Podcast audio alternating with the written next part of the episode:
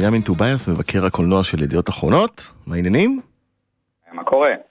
לא רע בכלל, ואהובי קוונטין טרנטינו, שהוא לא רק אהובה של דניאלה פיק בעלה, אלא גם אהובי.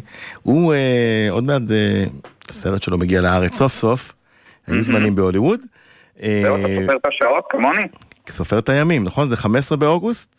לגמרי, כן. כן, אז אתה רואה, אני יודע, אני מעודכן. וזה, נספר רק שזה הסרט הראשון שלו ללא המפיק הארווי ויינסטיין, שכמובן כבר לא יפיק יותר סרטים, לדעתי, כן? תקן אותי מה אתה רואה. כן, בטח לא את שלו, טרנטינו אמנם באיחור התנער ממנו, אבל התנער.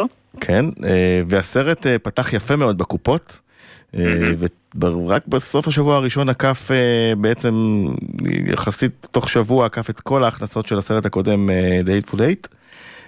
ומה אנחנו יכולים לספר על הסרט הזה? מה שאנחנו יכולים לספר שזה בעצם כמו כל הפרויקטים של טרנטינו זה מה שנקרא passion project, אבל זה סרט שיותר מאי פעם הוא מדבר על קולנוע. הסרט כמו שומעים היו דברים, היו זמנים בהוליווד, אז קודם כל זה מרפרר לסרטים כמו היו זמנים באמריקה והיו זמנים במערב של ליאונה, וזה קורה כמובן בהוליווד בתקופה היסטורית שככה אוהבי קולנוע כמונו מאוד אוהבים, סוף שנות ה-שישים, תחילת ה-שבעים, אנחנו גם בדיוק נמצאים חמישים שנה עכשיו אחרי הטבח של כנופיית מנסון שמופיעה בסרט, וזה גם קורה סביב זה, זה סיפור על שחקן, שזה דיקפריו, שחקן פיקטיבי אמנם, אבל ככה קצת מזכיר את סטיב מקווין, והכפיל שלו, ברד פיט, והם בעצם מסתובבים בהוליווד ומנסים להשיג לו את הפריצה הגדולה, ובמקביל אנחנו רואים ברקע את כנופיית מנסון מתכננת את הטבח הנורא, שקרה כאמור בדיוק לפני חמישים שנה, בקיץ שישים ותשע, הקיץ שבו הלכו על הירח, ונחשב ככה לאחד האירועים שסיימו את ה-שישים. וכל השילוב הזה בין שישים, מנסון, הוליווד, גם ברוסים הופיע בסצנה בסרט, כל השילוב הזה ככה הוא מאוד מגרה לחובבי קולנוע וגם חובבי אמריקנה, כי יש פה הרבה מיתולוגיות שמתערבבות. איך התגובות של המבקרים לסרט?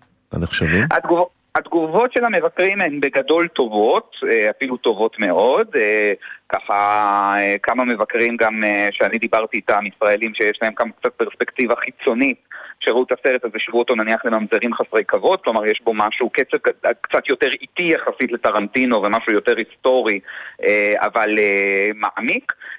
יש איזשהו קונצנזוס שגם מפסטיבל כאן שאומר זה סרט טוב, זו לא יצירת מופת, כלומר מי שאולי קיוו שהוא יחזור לספרות זולה, גם כי זה פעם ראשונה מאז ג'קי בראון, זה סרט לוס אנג'לסי שלו, שזה גם משהו שקצת התגעגענו אצל טרנטינו, הוא התחיל לעשות מערבונים, להסתובב בכל העולם, אבל לא ראינו סרט לוס אנג'לסי שלו מאז ה-תשעים, אז הם אומרים, זה פחות ספרות זולה, זה יותר ממזרים חסרי כבוד, וזה מחווה נורא יפה להוליווד של פעם. שוב, יכול להיות שדווקא ככה הקהל של החובבים היותר קשים שלו יאהבו הפעם יותר. ובעצם זה סרט אחד לפני האחרון, יש ומתחילים להתפרסם, מתחילות להתפרסם ספקולציות על מה יהיה הסרט האחרון והעשירי. זהו, אז, אז, אז טרנטינו נורא אוהב ראיתי מסע בין כוכבים אולי, ראיתי. בדיוק, אז קודם כל מסע בין כוכבים אם הוא יעשה זה יהיה מרתק, כי זה קודם כל פעם ראשונה שטרנטינו לא יביים על בסיס תסריט שלו, אני לא מאמין שלא תהיה לו שום מעורבות, אבל uh, הוא קיבל הצעה לביים את מסע בין כוכבים, ובהיותו גיק, מה שנקרא, עם כל היותו מלך הקול, אז גם טרנטינו הוא גם קצת גיק חמוד, הוא מיד נהנה להצעה, וכמובן יהיה סרט מסע בין כוכבים בטח קצת אחר, לא על בסיס תסריט שלו, אז זה גם מעניין לדעת, מעניין לדעת איך נראית האישיות של טרנטינו בסרט ההוא. הוא טוען שהוא רוצה לעשות עשרה סרטים, עשרה סרטים מלאים, אגב, הוא נכנס ככה אפילו לוויכוח אינטרנטי די משעשע, האם קיל ביל זה סרט אחד או שניים, אם קיל ביל זה שני סרטים, אז זה כבר הסרט האחרון שלו עכשיו, אבל הוא אמר לא, אז מבחינתי זה סרט אחד, הוא ככה נכנס לתוך הוויכוח. טרנטינו נורא אוהב, אתה יודע, כשהוא מסביר למה, אני מודה, אותי הצידוקים לא כל כך משכנעים, אבל הוא אמר שצריך רוצה שיהיה לו גוף יצירה, גוף עבודה שלם של עשרה סרטים ולא יותר מזה.